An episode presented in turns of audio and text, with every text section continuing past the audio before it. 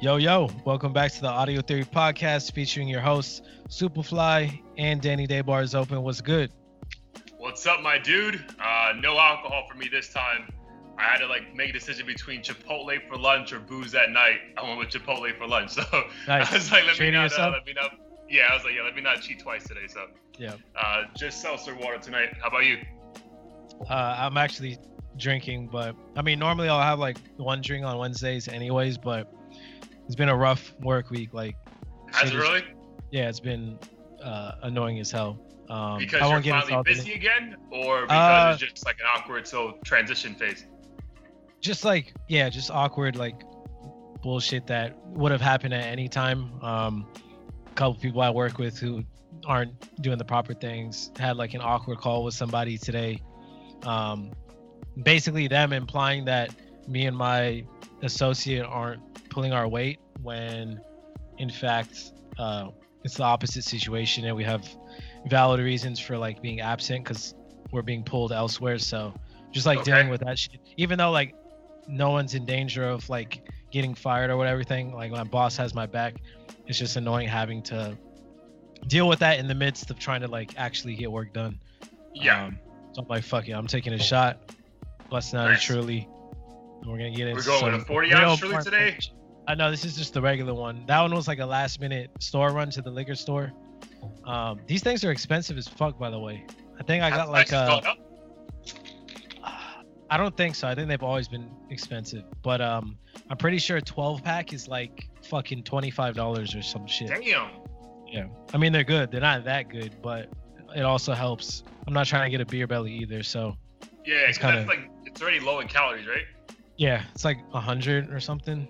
Um, Like minimal So- sugar, minimal carbs. yeah, minimal sugar, minimal carbs, so it's not nearly as bad as like having a Guinness or something. Yeah, fair enough. Dude, work's been pretty decent for me. I mean, nothing crazy. Um, we had a town hall meeting last week, so again, probably not going into the office until 2021. Um, and even dude, like my vice president told me, like cause I have a one-on-one with him like every month, and he even told me, like, man, like, because I was just joking around, like, yeah, you know, you're probably not gonna see me in the first phase in October. Like, I'm not lying to you. Like, you'll probably see me in January. He's like, bro, I don't even think all of us will be back in the office by January. So. Yep. And the reason why, dude, so obviously, um, we're calling this episode episode 34, Rona Poppin. Um, bro, the numbers here in Florida are fucking astronomical, bro. And I don't know if you've seen this in the news, like two weeks ago, the head of like the Florida Health Department, she got fired because she was saying that people were deflating the numbers uh, to keep obviously people coming to Florida. And I actually have a coworker who his sister's a nurse here. I mentioned this before offline that um, she would see like 100 cases, 150 cases a day, and then her boss would be like, "Well, just report 25." And she's like, "What?" What? Yeah, just just just report 25. It's it's okay. So, dude, like I've been aware of this. So, but ever since this lady got fired, she's come out with her own dashboard, and ever since then, it's been calling out the Florida government. And bro, now the Florida government's like being forced to show the real numbers. Bro, it's like 4,000. I think today was like 5,000 cases, and I'm pretty sure that um, California just had like their record day yesterday, bro. So like both of our fucking states from like doing amazing with this is like the new epicenter, which is fucking insane. Yeah, especially because I wonder now if it's gonna overshadow all the the Black Lives Matter stuff. But on that note, did did your company in the town hall or like in general, have there been a lot of questions from people about like, oh, like are we gonna fund this? Are we gonna boycott this as a company? Are we gonna do you have like a diversity organization within your organization? Like has any Well, of that infiltrated your job? Yeah, so two town halls ago we had like uh, a conversation. So I mean, personally, I didn't think it was the best thing to do, but I understand why they did it. So it was like the CEO and like three African American employees, and it was kind of like, all right, you tell me the worst that's ever happened to you. All right, you tell me the worst that's ever happened. And I was just like, I mean, I get it, but like, I'm like, is how is this helping? Um, Yeah. But maybe it is. But maybe like, cause like again, maybe because we're in that position, like we know these stories happen every day, and maybe you know, our, our Caucasian counterparts have no idea. So maybe it, it was helpful. And apparently we have like a cookout network team that's like essentially like a bunch of minorities getting together, like having cookouts together and stuff like that.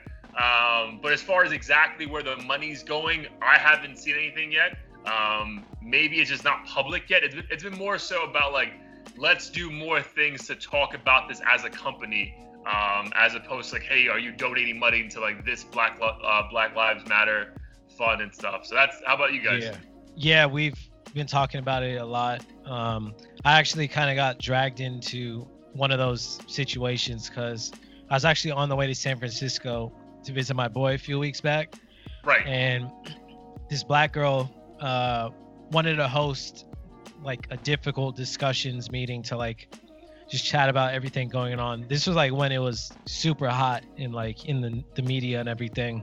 Um, so that I took that time to like talk about some of the microaggressions and stuff that um, happened at work. She wanted this this black girl wanted me to kind of join her because she was the only black person in that meeting of like okay. 25 people or something. So it was kind of weird and cool at the same time. Like it was therapeutic in the sense that I could get that stuff off my chest of like, hey, listen up, people. Like you can still like have racist or biased tendencies without being a flat out racist who fucking burns crosses and you know forces people to drink from different water fountains and shit. So I think that was cool, but at the same time, to your point, like as time went on, I'm kind of like one, I'm exhausted just with everything, and then two, I'm like, so what do we like do to really solve all this? Do we solve it internally? Do we fucking boycott? Because we spend money with uh, companies like Facebook and stuff. I think a lot of people are trying to boycott Facebook and fucking Fox News and all sorts of shit.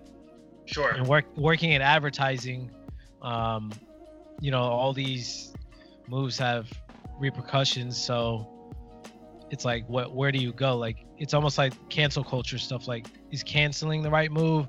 Do you have conversations with these people? Do you like you know run a campaign to on these networks to help educate people who watch this sort of shit? Like i guess that's the super confusing thing and i obviously don't have the right answer but um it has been exhausting trying to like cope with all this stuff because uh i'm just not used to it. And I'm fucking busy doing my daily job. Like yeah, you have a normal job. Yeah. and it's um, like, yeah, it's weird because all the shit I do, half the time I'm like, this doesn't mean anything, and that's right. the stuff that stresses me out the most. So yeah, it's it's a wild situation all around. Did you feel though in that conversation that you were always in a safe place, or you did you were you kind of cognizant like, hey, let me not say exactly how I feel because I don't know what the repercussions may be like six months down the road yeah. when shit's back to normal, you know?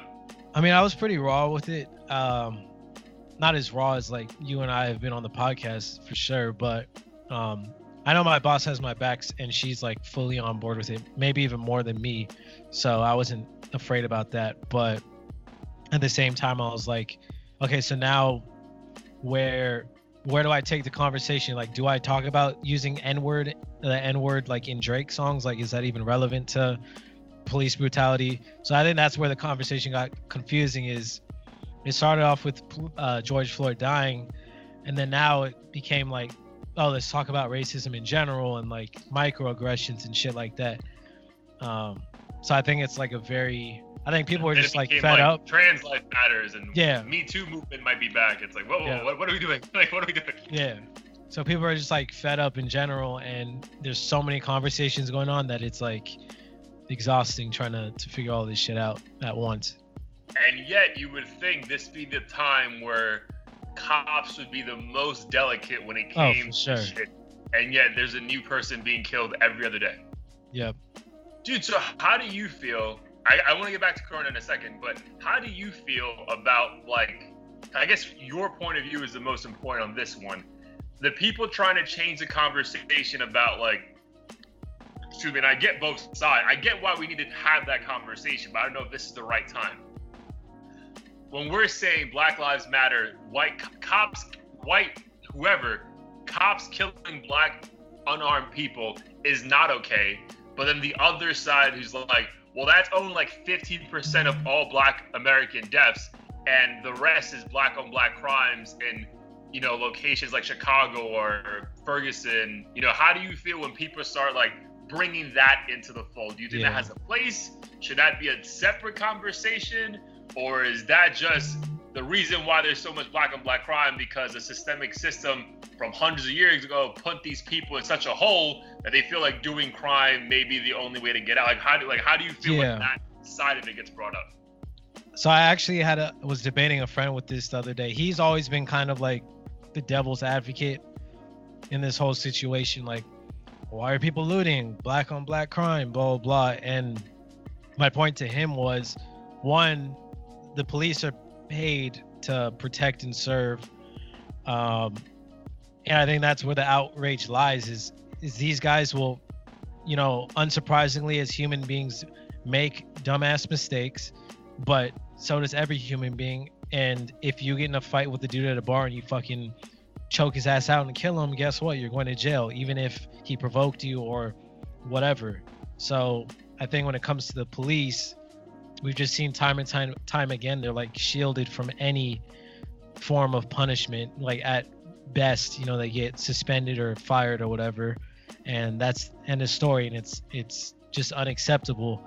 Black on black crime is a huge issue and if i knew how to change it i would because i think that's uh super detrimental to the black community. But at the same time it's like people can't protest criminals because criminals do shit uh, that's like the fundamentals of being a criminal. You do shit yeah like your own way, and you know protesting isn't gonna make some dude you know think to themselves, oh you know what I'm gonna stop selling drugs or fucking gangbang or whatever my only means of supporting my family or whatever it is.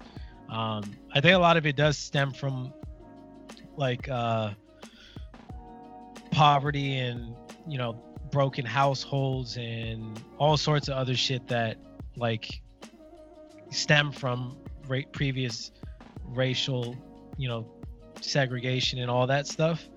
Um and it's just too complex to to be like oh black people just you know make better choices and get your shit together. Like i think yeah. you have to change something like fundamentally to fix all of that. And i i'm myself not like super educated on i know people have talked about like how welfare is actually detrimental because it like incentivizes you know having separate households or not yeah. working and stuff like that. So i think there's so much that we need to change to make those things better but i don't think it's as simple as like people who are from the suburbs think like oh just why kill people? Like why sell drugs? Why join a gang? And it's like if you're not a lost individual like he the, this guy even brought up the example of like you know your mom's on drugs and your dad's in prison and all your friends are dead but like why don't you just get your head in the books and go to college? And it's yeah like, why don't you figure it out? yeah. Like have you been in that situation? Like think of all the like little shit we get depressed about like being stuck at home. But like yeah. this motherfucker has like every childhood friend die. Like no parents whatsoever and joins a gang and he, and all of a sudden like you think it's a simple decision to be like well i'm just gonna go home and study fucking algebra and become a doctor. Like these guys are looking for some form of belonging and income and they're just influenced by it and they don't have a choice. A lot of these motherfuckers join gangs too just to avoid dying or ha- carry guns to avoid dying. So i think people need to be a little more sympathetic i guess yeah, and then my point of view, like at least again, I'm not saying like I'm not completely educated on this. Again, I, I mentioned a couple podcasts ago, like I didn't really study on that much of like American history, which I really think this topic, as far as like systematic oppression, was never really in the history books anyway, right? They don't fucking talk about that. But when people bring up like, well, black on black crime, like obviously it's a terrible thing. Um, but I do think even that stems from like systematic fucking issues where like back in like the early 30s, bro. Like when people like they set up the different like project areas and like left black people there to fucking like are fucked. You know what I mean? You you, you you're not allowed to get a loan. You can't buy a house, so you're stuck in a shitty area. And then, dude, if you're not able to provide and you know get better means for your own life, and then you have kids, your kids already are fucking have a, hand uh, tied behind their back. So, dude, like crime just may be a result from that, right? And if we're not fucking giving cities like New York six billion dollars in fucking uh, annual New York City fucking police funding, maybe two billion can be fucking put into fucking shitty neighborhoods so they can have a better social programs to help them make better decisions. And then you do at an early age, and then you fast forward 10 years when it's time for them to go to fucking high school. It's a clear choice of like, yeah, I'm going to high school. I'm not gonna just go and fucking hang on the corner and you know sell fucking rocks for the next for the next 10 years, you know? So I feel like that all comes from the fucking system itself. Like if you're fucking born a certain zip code, you are fucked. You know what I mean? Like that's just a matter of the facts. And like, yeah, there's there's outliers who fucking go above and beyond and they have goals, but fuck, dude, the average kid fucking born in Boca Raton just naturally has a better chance at life, and it's maybe just because that's all they know, right? So I feel like there's just no equality as far as like I just want a chance. Like I'm not saying I need to be the fucking president of the fucking country or CEO of this, but I just want to have a chance to make a good living and provide for my family.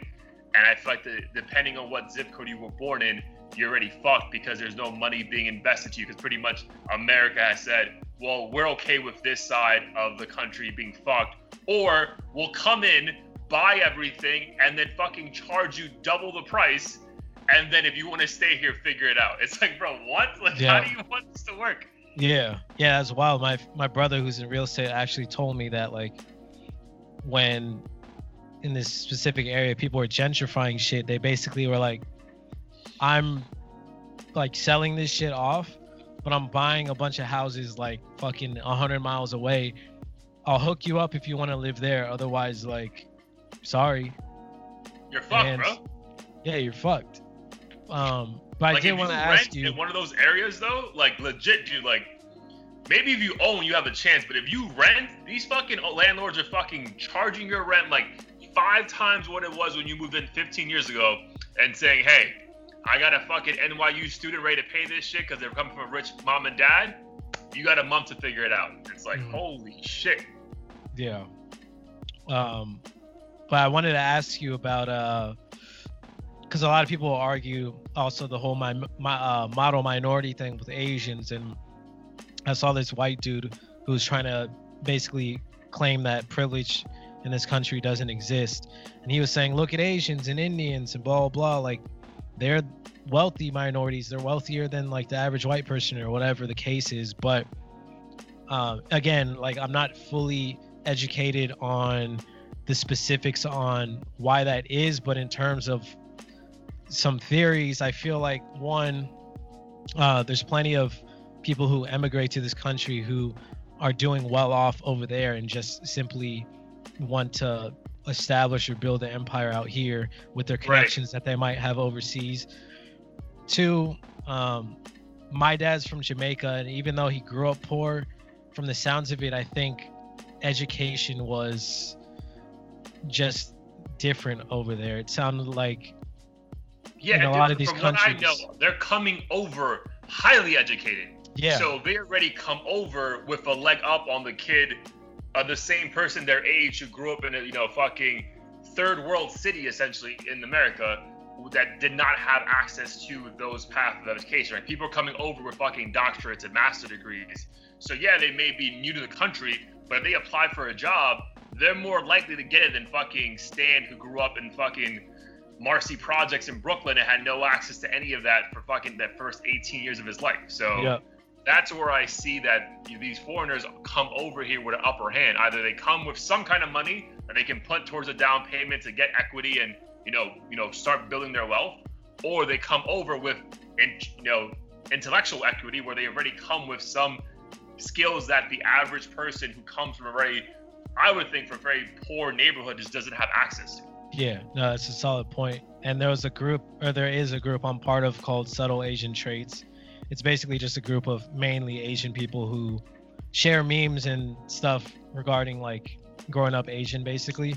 Um, but one thing I did notice is a lot of them weren't afraid to suggest that their parents had it easier back then coming to the country than they might have it now, which seems kind of ironic considering how like we're in the age of the internet and like it seems like starting up any old business is like easy as fuck. But I guess in their mind, things even though like race may have racism may have been more overt back then for whatever reason it was easier for like boomers to kind of follow their american dream i guess Well, I would only say that, and I think, excuse me. Oh. I would only say the reason why I may agree with that, bro. Look at our, like, obviously, I had other podcasts about millennials, so I did research on this. So look at our generation, right? A lot of people our age, their parents were making essentially the same amount of money 30 years ago. So things was just more affordable back then, and that money could lead to you, you know, buying a office front or a storefront in, in San Francisco and actually being able to afford it. Bro, our people our age, you're not. I can't go like, where the fuck am I gonna buy some shit right now as a fucking new person to this country, Wow. right? So I think the options to get the economy going and you know these fucking tech companies shooting the prices up back, you know, now like unlike back then, there was just more opportunity to actually make it and be able to afford to make it, right? Because obviously money makes money, right? Um, but whereas now, bro, like fuck, man, you want to buy a storefront in this day and age with the fucking remember the technology. Not even if you don't have a technology-based company, bro. Like shit, like Amazon, like bro, like you're competing against something that never existed 30 years ago, right? Like you could have your storefront and be consistent with the people coming in and out of, of your store. You're now 30 years later, we're now competing with a fucking store in Wyoming when I'm a fucking store here in Pompano, Florida, right? Because of fucking technology, because they can, you know, they can get access to that they don't, like, you know what I mean? So yeah that's why I think they had the advantage back then that they had a chance to just have a good service, provide a product, and their local community could support it. Whereas now, pre-corona, bro, like, yo, why the fuck would I go to the mall? You know what I mean? And then now I'm like, dude, why would I ever go to a mall, right? So like, yeah I just think it's our our our generation has our kind of in kind of way like hands behind our back. I mean, there's always ways for us to be entrepreneurs and make things happen, but it definitely has to be in mind with what tech can do to prevent you from really popping off. Whereas I think back then, man, you can make a good living just having a fucking local store, being a fucking dry cleaner or something, or some whatever it is, man, selling fucking widgets or whatever, and you actually could make a great living. You know, put money aside for your kid's future. Whereas now, bro, like your first, your rent's through the roof, and then you ha- you're competing with everyone in the world as opposed to just the store two two cities away. You know, so, yeah no that's a great point they teach you that shit in uh, your mba I don't know, man. It just came to me. it's like you studied for this Yo, but back to Rona though, bro. So, what do you think's gonna happen? Because like our two states right now are not is not looking good, bro. So like. Have what have you been reading the news? Like, have you been turning the news on? Like, what do you? How do you feel about this shit right now? Because Yeah. this shit, has me shook. Yeah, no, uh, my I think it was my brothers who sent me uh, a link on Instagram.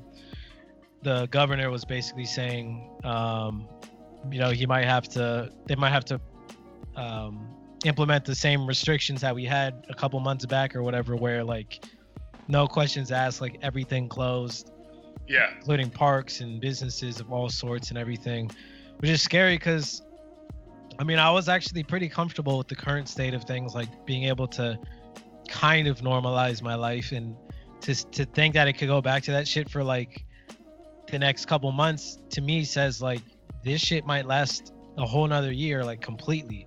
Yeah. And the fact that like at this point in time things haven't been fixed is scary and I know like other countries like Korea for instance have been handling it much better than us, but even there I think reporting spikes and stuff. So like all around I'm kind of concerned with how long we'll have to deal with this new norm because it's I can deal with it for, you know, several months, maybe 6 months, but like to think that we might deal with this for another year or 2 years or whatever forever like is scary. Yeah, dude, my thing is the irony of when four years ago or three and a half years ago, our president's fucking putting, you know, bans on anyone coming to the country, build a wall. And now Europe's like, listen, motherfuckers, July 1st, don't even think about coming to our country until you figure this shit out because our, like, dude, I think as of right now, they're looking at three, like the entire European Union is looking at 3,000 cases on a weekly basis, but That's the entire, like multiple countries. And Mhm. our entire country is looking at 27,000 per week new cases. Like, bro, that is insane. Like, dude, like, talk about flattening the curve. Like, our shit went da- like up, went down, and then it's going real. I'm like, bro, what is happening? So yeah, dude, it's just, it's just, it's terrifying, man. Like, like fuck it, like I, I, I know I can't do this shit. I mean, if I have to do it, obviously we're gonna do it. But like, the idea of doing this shit for another year really fucking sucks, man. And like, not being able just, I mean, I'm good working from home, but like the weekend vibes or like that shit, like now like that's gonna be, that's gonna be restricted again. Bro, yeah. it just sucks, man. It just, it just, it just sucks, bro. Like, dude, like I'm going to New York next week. I'm driving, so I think I'm fine. But dude, apparently, if you fly in from Florida to New York you got to fucking self quarantine for uh, 14 days. Wow. Yeah, that was just like a recent thing. Is, is that Florida did that to New York. So New York's like, all right, motherfucker, you come here,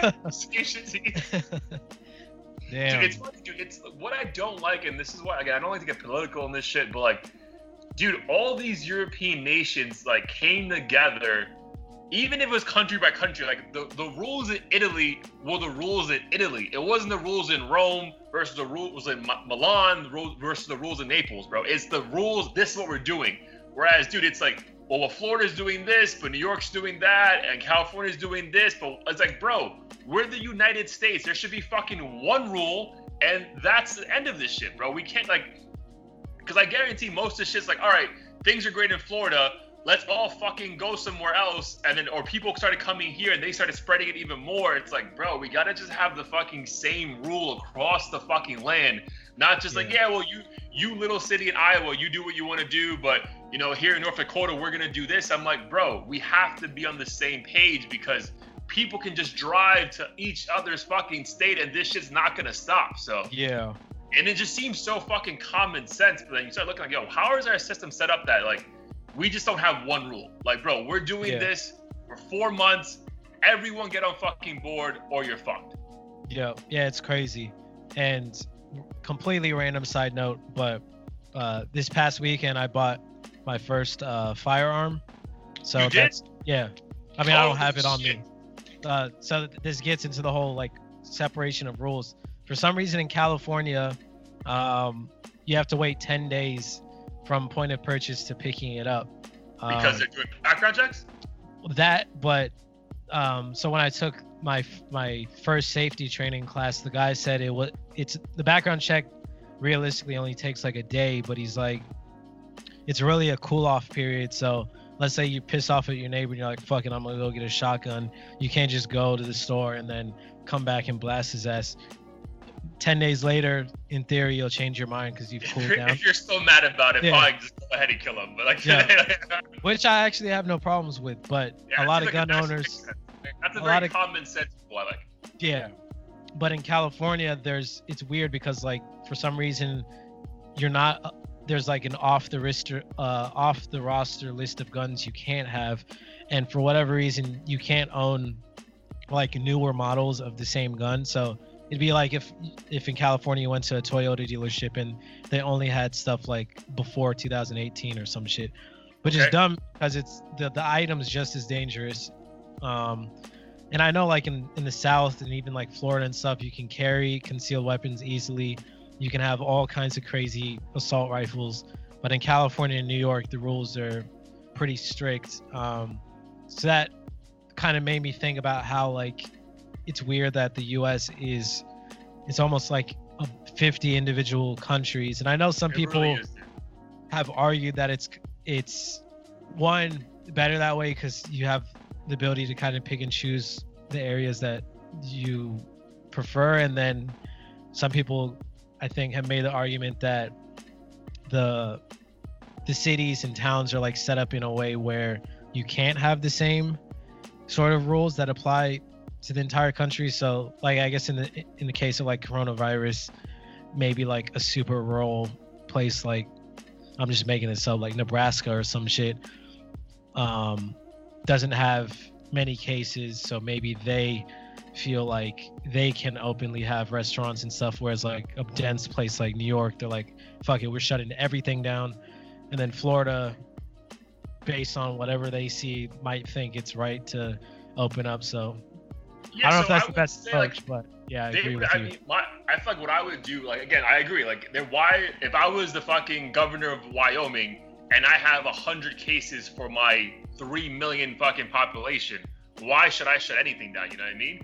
But I think if you have like a a certain number for a course of seven days straight, then you fall into this bucket, and that's whatever the government of the United States says it has to be. So like, yeah, we'll let you do your own thing, but once you reach this number, all right, you fall under U.S. protocols for pandemic prevention, and you have to do this. Because I just feel like numbers are going up, and these motherfuckers are still rolling out phase two, phase three. I'm like, bro, we need to figure out phase one. Like, how Yeah. do we stop this shit? So, yeah, man, it's just it's just wild, bro. And like, yeah, when like literally the governor of New York, New Jersey, Connecticut, midnight tonight, anyone flying in from ten different states who are above um, the 10% for the last seven days have to quarantine for 14 days straight.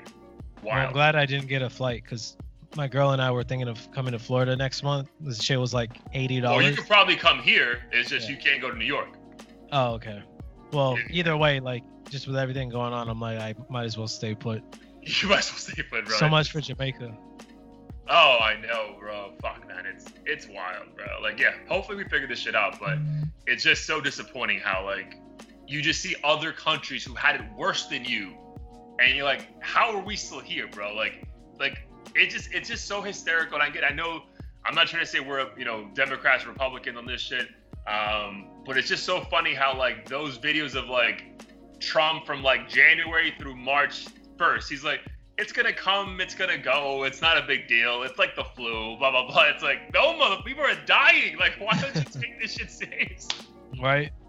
And like they just thought like, what? It's gonna like a hurricane? Like, oh, it's gonna go right past us and keep going. Like, yo, this shit is spreading everywhere. Like, why can't we just stop this? And like, there was one stat they put out. I think John Hopkins or somebody like, um, if he would have put a national lockdown a week earlier, like 80,000 lives could have been saved. Something stupid, bro. So, yeah, man, it is fucking wild, bro. And like, yeah, like again, Florida.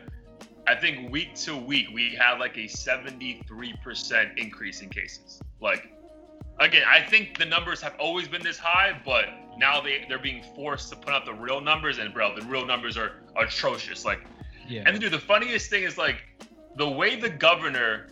So two months ago, dude, Florida was doing amazing, you know, quote unquote. Like the, the NBA's coming here, everyone's coming to Florida to do their thing, like come to Florida. So the governor went asked, like, hey, what are you guys doing that's so amazing? Bro, he sounded like a dude who cheated on his test, and his professor asked him, like, yo, how'd you get 100? And he's like, and the governor's like, yo, you know, wash your hands, wear a mask, social distance, everything's fine. And then now that fucking everything's gone to shit, they're like, hey, so what happened with your plans? Blah blah. Well, dude, he legit said, well, Florida's at a disadvantage because we have a high number of Hispanic workers spreading it. And I'm like, bro, Damn. what? Bro, just a fucking mini Trump in this core, bro, and Well- just like oblivious to does it has has no idea what to do either way. Did you guys? I'm curious if, because you were one of the few states to like actually open up. Um, was there a surge in incoming flights for people who's trying to, people who are trying to get away? Because I do know someone I worked with who traveled specifically to Florida to escape everything. So I'm curious if maybe other out of state people fucked it up for you, helped fuck it up for you guys. Uh, I don't think there was a huge influx because when you land, they were doing the self. You have to self quarantine for 14 days. So even if you landed, you really couldn't be out and about. I mean, again, I don't know how you mandate that, right? Like, how does that work? Like, all right, sure, guy, I'll, I won't go out, and I still go out. So, but again, I really think the numbers have just been high constantly, bro, and like they're being forced to tell the truth now, and they can't hide the fact that it's been bad this long when they were when they thought they dude again we were never on lockdown bro i can go wherever the fuck i want to go and just you know come back home but as far as like grocery stores rest like bro this shit was never on lockdown bro it was just like hey you can't work in the office anymore but everything else it's it's fine so Yeah. yeah, but again, man, that's our political views and fucking for the day. I still want to get into some music, so we'll we'll do like a, a, a we'll storm through this thing. I don't want to give this too much time, but I do want to give you credit because I didn't think at all that Trollz by uh, 6ix9ine and Nicki would even do top ten. The shit finished top number one, which is super fucking like incredible to me. I was like, holy shit! Um, and his victory lap has still been going on for the past four days. But your boy has a little nav in him, where apparently I didn't even think about this when like the merch was being being sold. The merch sold out. So apparently that had a lot to do with this shit going number one as well. Um, I have a good feeling this shit won't be number one next week just because of like of that. But like, how uh, do you feel about him going number one and the way it happens? Yeah, I mean, merch or not, like the fact it's that still he dope. came, He's still yeah. number one. Look at the charts. He's number one for mm-hmm. sure. I think for him it's a little different just because I feel like any like you can't fake the merch purchases. I mean, I guess you could fudge it, but regardless, like he came out of jail after snitching and ended up having an even bigger career, which in hindsight makes a lot of sense because now he's more like interesting and more of a spectacle. But when I heard the Trollz track for the first time with Nicki on it, um, I genuinely liked it more than the original one, FEFE, and yeah. it sounded genuinely like a, a good song to me. The other ones, like before he went to jail, I felt like were kind of mediocre for the most part. I mean, they were dope and like funny to like jam out to, but I would never seriously play it on my in my car or whatever that often. Yeah. But like these tracks just seem more um like industry and hit focused. Um and I didn't necessarily know if he was gonna make it a number one, but I knew it was gonna make some noise. I think the only thing I was unsure of was if the whole Black Lives Matter movement would kind of overshadow all that. But I think when he released, that's what I thought. Like my my gut was leaning towards that. I'm like, yo, no one's trying to hear this shit right now. You're a fucking cop. Like, you know I mean? yeah.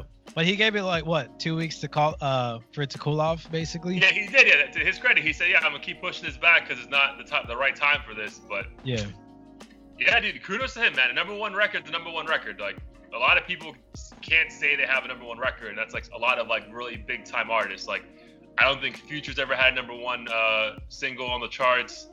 Uh, Meek Mill's never had one. I mean, there's a lot of people, bro, that we call like stars in this hip hop game that never done it before. So, dude, kudos to him.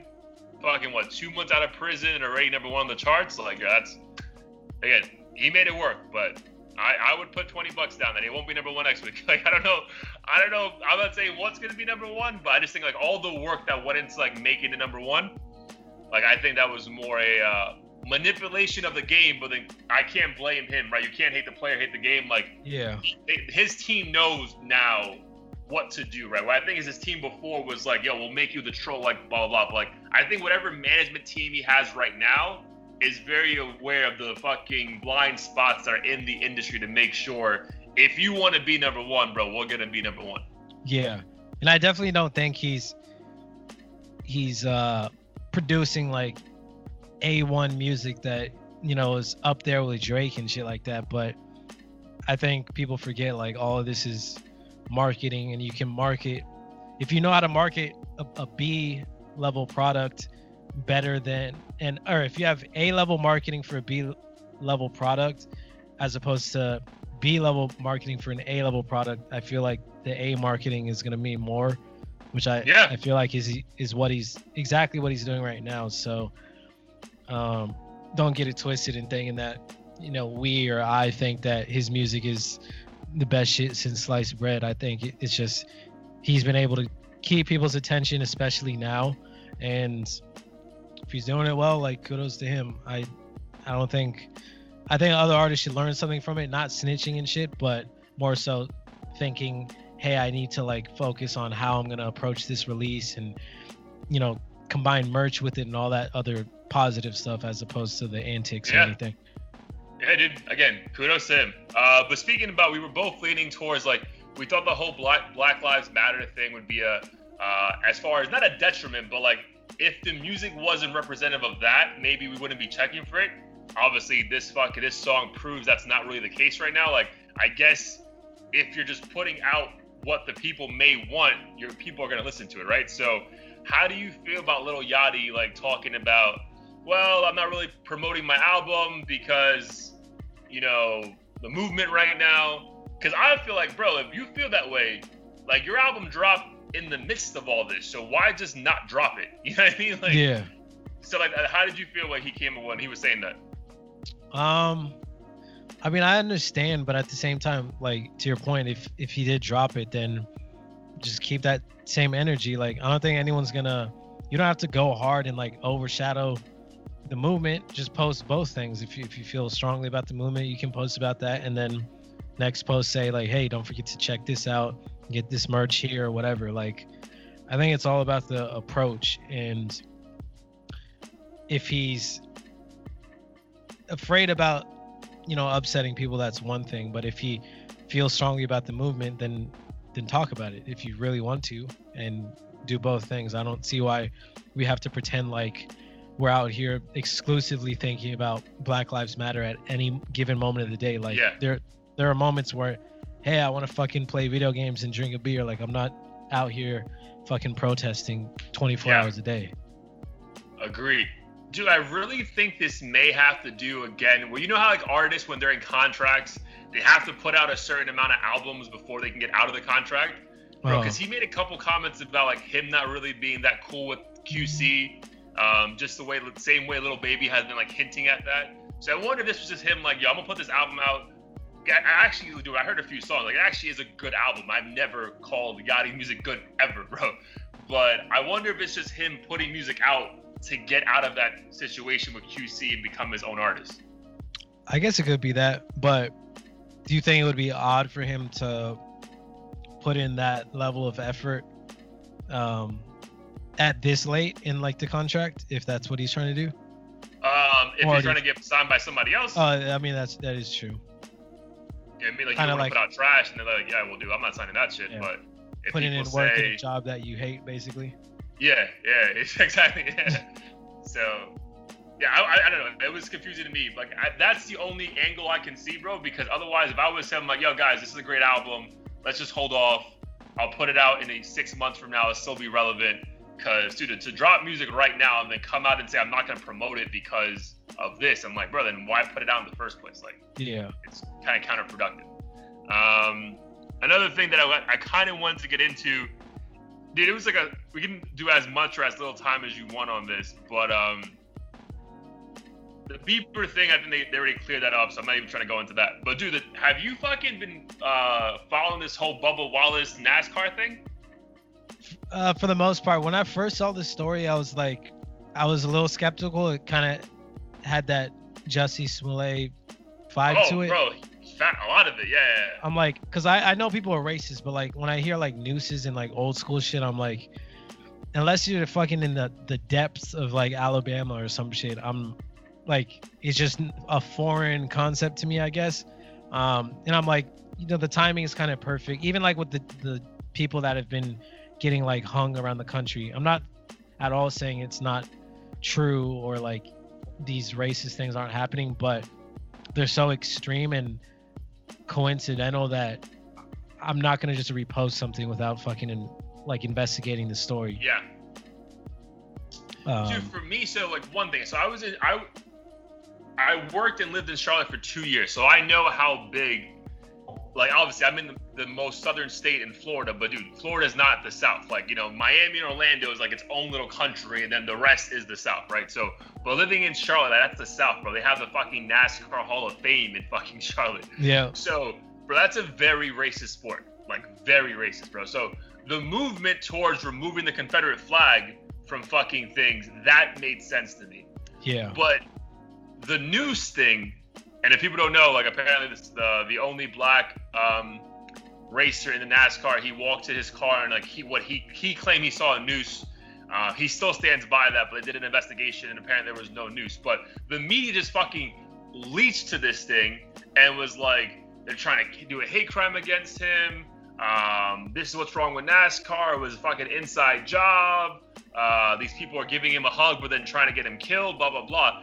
And I'm like, bro, this just seems again, it might be right, but dude, are we doing any research right now, or is it like any minority can just say whatever the fuck they want, and it's like it, you better fucking believe me because black like this feels like the Me Too movement where like girls were just jumping in and say, well, oh, they're gonna listen to me now, and fucking ruining fucking actors' careers with no substance behind it. But because it was during the movement, you know, dude, I remember like Aziz Ansari, bro, like his situation with that girl where like she accused him of like like raping her, and it was like, but you gave me a blowjob. Like I'm like, how, do, how does that work? Like, uh-huh. so like this feels kind of like that again. I don't think he's. I don't know if he's lying. I don't know, but I just wish there was more research into this shit before, like, literally the day it happens.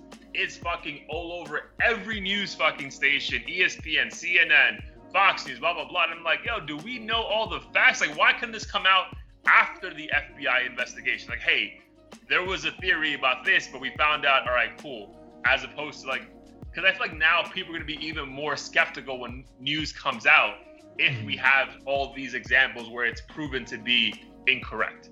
Yeah. So I just wish we were a little bit more fact checking. Uh, again, if that if he felt that way, I have no issue with him coming out. But the way the fucking news, it because I feel like the news was not saying let's let's we're waiting for investigation. It was like this happened for sure. And it's like, well, yeah. We know that? Like, do we know that for sure? Yeah. And I think like well, I started being this way way back when Trump became president and like this whole fake news um like hashtag or whatever memes started happening because I mean I think there were definitely instances where the media mis uh interpreted Trump's words or like fudged them a bit and then on the flip side uh like alt right or whatever people fudging things and making it seem like something it wasn't so like for me all around i'm like i can't i'm not willing to just repost something or get on board with something until i myself have like researched research, a, yeah. a bunch of different like unbiased articles or heard things from the the people themselves and with the news thing i was just like i mean initially I don't think there was really any evidence yet. So I was like, I'm not even gonna repost this and be like, see how horrible the world is, blah blah blah. I'm sure shit like this happens, but yeah, I'm, I'm I'm also sure that NASCAR like Yo, that is the most racist sport, bro. Yeah, like like monster dude, the trucks fact and shit. They fucking like, flew over. You see that shit? Some like fan like um flew over the NASCAR race in Talladega with uh of the the Confederate flag and saying defund NASCAR and shit. It's like, bro, like why are you standing by this flag, bro? Like, what the fuck is wrong with yeah. you? I don't know what it is with NASCAR and guns, because even ever since before I owned my firearm, I, I did a did a shit ton of research. 99% of the videos are like white dudes with beards, beards who and probably beards who live in the South, and like I couldn't find one like not Asian, not black, not Middle Eastern. Like it's just all of these guys who are gun enthusiasts and NASCAR enthusiasts, monster trucks and shit. I don't know when this or how this stuff became popular, but it's just interesting to me to know that there's these like weird, crazy subcultures that probably not like. Bro, but the funny thing is, there's there's a bunch of black fans of NASCAR, but are still only go to NASCAR races when they're held like in a very metropolitan city, uh-huh. and like won't go and travel to see their favorite race because like yo they don't feel safe, bro. Like even though they're technically one of their own, but they're still not. You know what I mean? Like, how would you feel like if you're an avid fucking Bubba Wallace fan, or even like if your favorite racer is a white guy, but you fucking pull up to a tailgate and there's all these fucking Confederate flags, and you're just like, oh yeah, this is cool. This, this is fine. yeah. like, no, that would definitely make me feel uncomfortable. I mean, I've, I've always, kind of, part of me has been interested in going to a Trump rally just to see what it's like or like to see how other people there would treat me because I think everyone can agree. Yo, but there's a lot of black guys there though. Yeah, there's a lot of them there, but I'm curious if if they're real if the the supporters are really open and welcoming to these people or if it's kind of like okay, like we got this black guy here who's going to help get us our vote, but like at the end of the day we're to fuck them over or ignore them yeah. and pretend like we care about them when in reality we just want their vote. Like I'm curious if there's that sort of vibe in these places, or if it's really like, yeah, like you know, fuck the establishment, like and the Democrats who haven't done shit for any of us.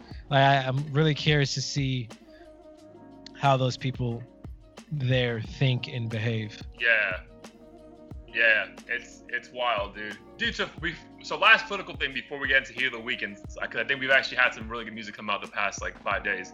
Um, dude, what do you think about when some of these states that have had some of the worst black crimes happen, right? The, the most like African Americans killed by either themselves or the police are all Democratic states. You know what I mean? Like it's like I think uh, Chicago has the worst, obviously, you know, number of blacks killed on a daily basis. That's been a, a black mayor or governor for the past like 25 years straight. Um, same thing in like in Ferguson. Um, same thing in Baltimore. So like, how do you? Does that ever like come into your psyche when I'm like, like sometimes I'm like, yo, yeah, for sure. Like when I go to the fucking polls, I'm going blue for sure. But then you see some of these states that have had the most fucking problems, and like they're technically a blue state. You know what I mean? Yeah. So like, how do you feel about like that? Is there a correlation, or that's just like an anomaly? And like sometimes these like Democrats are still tied behind, you know, the the, the way the systemic, you know, system has, has been set up for them. Yeah, I think ever since the Hillary Trump election, I've kind of that was when I officially was like, I'm not a Democrat or Republican. I just want someone in office who can get the job done. Um, it's always been weird to me, kind of being tribal and subscribing to blindly, at least subscribing to a specific party. There's some people you put a fucking turtle in there as a Democrat Yeah. and they'll vote for him. Um, and vice versa for Republicans. But I mean, I, I des- definitely have taken notice of that, and I've always been curious, like why people vote, especially within the Black community, Democrat, like without even thinking. And to me, it's kind of like um, religion in some senses, uh, where you're kind of just born into it, and you don't decide for yourself, like if you know this is a, fit for you, I guess. Like, I don't Yeah. know, too, know too many people who transition from one religion to another. Uh, I guess that would be a lot more extreme than You gotta be a able to be fucking open-minded, though, right? That's the Yeah. thing. Like you got to be able to understand other people's point of view. Yeah, I think you're just kind of born into like, oh, my dad was this, my mom was this. I grew up in this area.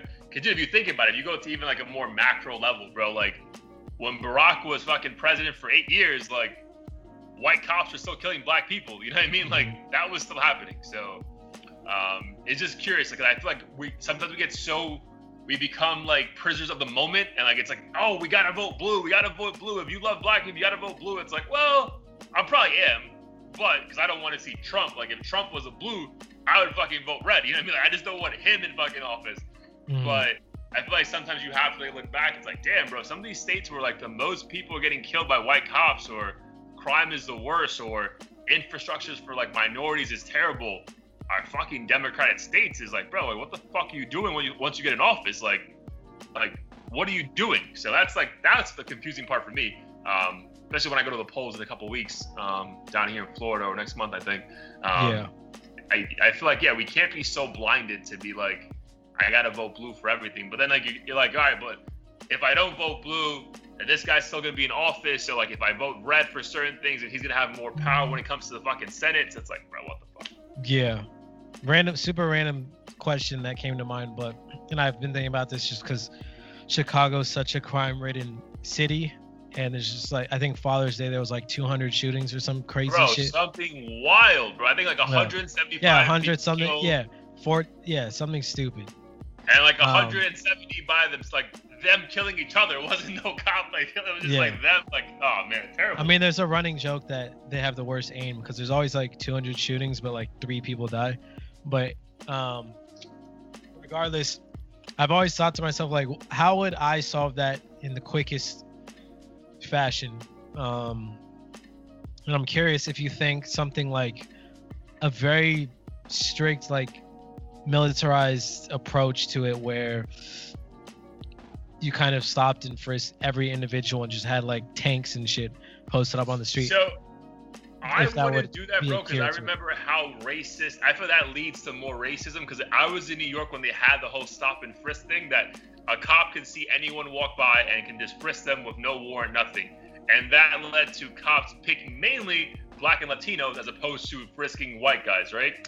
So, dude, I would do two things. So, like, we're so fucking proud of the Second Amendment, or that second, the like our what is it, the second um Right the to bear arms. Constitution? Yeah, right to bear arms, bro.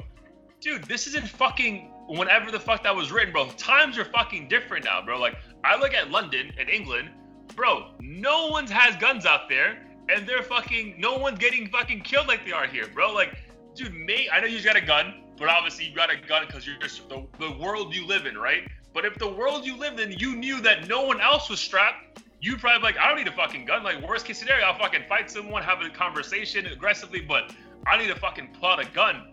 Bro, we should have the strictest fucking gun laws, bro. Like, the strictest.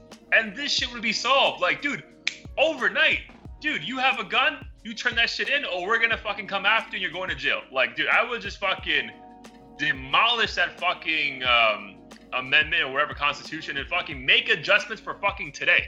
Like, there's too much shit that is not fucking applied to 2020. Like, bro, we're not living. We can make changes, bro. We can't just be like, this is the way it is because our fucking founding fathers, our founding fathers were all fucking racist and had slaves. So like, what? Mm. So we're just fucking picking and choosing. Well, that's wrong, but this is okay, bro.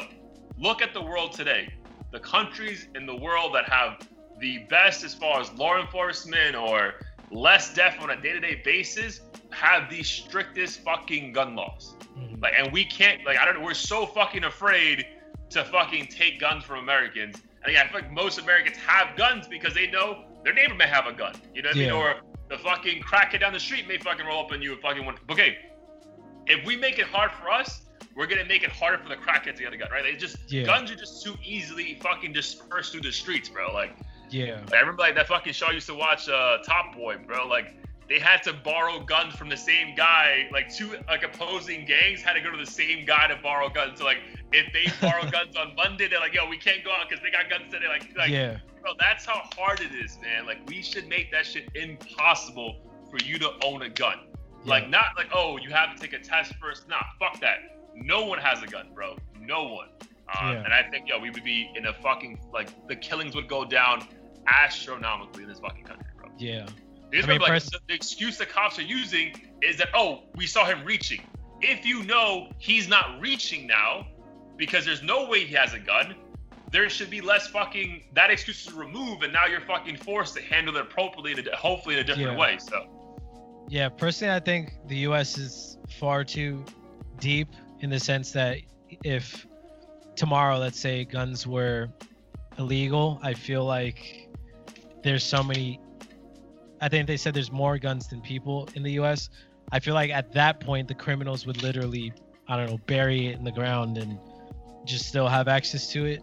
But I definitely agree it shouldn't be as easy as it is to get it now. But um, my concern is that there's we're just at this point like flooded with guns to the point where like I think some criminals have said they could in the hood can get a fucking any old handgun for like 30 bucks or some dumb shit. So it's Yeah. pretty crazy. yeah, I mean, it's going to be an investment. I mean, all change is fucking painful, but I don't know, man. I just look at country. I remember like London, excuse me, London, bro. Like, like, dude, you fucking like that's why people have like fucking like knife fights and like people get stabbed up. Like, if again, if someone wants to hurt you, they're gonna hurt you. But shoot, dude, like I have a much better chance of surviving if you're coming at me with a fucking knife as opposed to you have a fucking Glock on you, and I'm just like, well, like this is it for me. So Yeah. I know. I would. I, that's what I would do, bro. I would just get super aggressive when it comes to, to gun laws. Um, again, this is coming from someone who obviously doesn't own a gun, has no plan on owning a gun. But again, just looking at the world around us, like only in America is this shit just so simple. That, yeah, I want a gun today. All right, cool. Wait five days. Come back. Yeah. Hopefully So- they don't watch this podcast. They're gonna be like, yo, I'm denying this motherfucker. yeah, right. What the fuck? Trying to ruin my business? All right, dude. So before we dip, Heat of the Week. Remember, Heat of the Week playlist available on Spotify and Apple Music. I think we probably have the same one, so I got two. But what is your uh, Heat of the Week? So mine's not quite the one that you're thinking of because I haven't had a chance to listen to it Okay. uh, fully. But the one um, I do like that I've heard recently is by this another white dude named Soli Had, um, Okay. featuring Melli. It's called Crush. upon the first time listening to it, Melly, it- who's locked up. Melli, uh, she's like a Dominican chick, I think. Oh, okay. I thought it was Melly like a Y N M whatever. Oh no, who, not like, that dude. Sorry. M E L L I. Um, Okay. The song's called Crush. Has a, a cool like laid back summer like R&B poppy vibe to it. Um, Okay. Upon first listening to it, it was uh, it was kind of corny in my opinion, but then I heard it a few more times and like I actually really liked it. Um, Nice. smooth track kind of helped me get away from all the super intense like either BLM or just like hood rat shit that I would normally listen to. More soothing. Needed kind of an escape for a little bit, so that's Yeah. that's my heat of the week. Nice. I, send me that um, after this so I can uh, add it to the playlist. Sure. Uh, dude, for me, I have. I'm gonna go then since you didn't pick it. I'm gonna go with uh, "What's Poppin' remix, Jack Harlow. So you haven't heard it at all. You haven't really given a deep dive. so I heard uh, a snip, uh, Jack Harlow snippet and Tory Lanez snippet. I haven't heard the rest of it though. All right, well, I'm gonna ruin this movie for you because I'm gonna give you my entire, not just of right. the week the people. No, I'm I'm gonna give you my fucking breakdown. So remember, I told you. So Robs, I'm gonna rank who had the best flow. Dude, Jack Harlow had the best flow because he did it. Because I feel like with most remixes, like I remember like DaBaby, like when the main person whose song it is has like that hit and other people hop on, they just do like the same track over and then you know call a remix. So Jack Harlow changed his entire fucking uh, 16 um, 16 bars, bro. He fucking killed it, like killed it. So he's number one, and kudos to him because it's his song. He should be number one. And then, bro, I'm gonna go with Lil Wayne slightly ahead of DaBaby for number two. And what was dope about it, bro, is that Lil Wayne repeated a lot of the same verses from Jack Harlow's original song. So that was cool because it's kind of like, yo, giving him a nod, like, bro, you really killed this shit. Wow. I'm gonna borrow some of your lines and also incorporate my own shit. So that was amazing. And DaBaby did a really good job. And then this Tory Lanez, bro. Again, this is not me hating.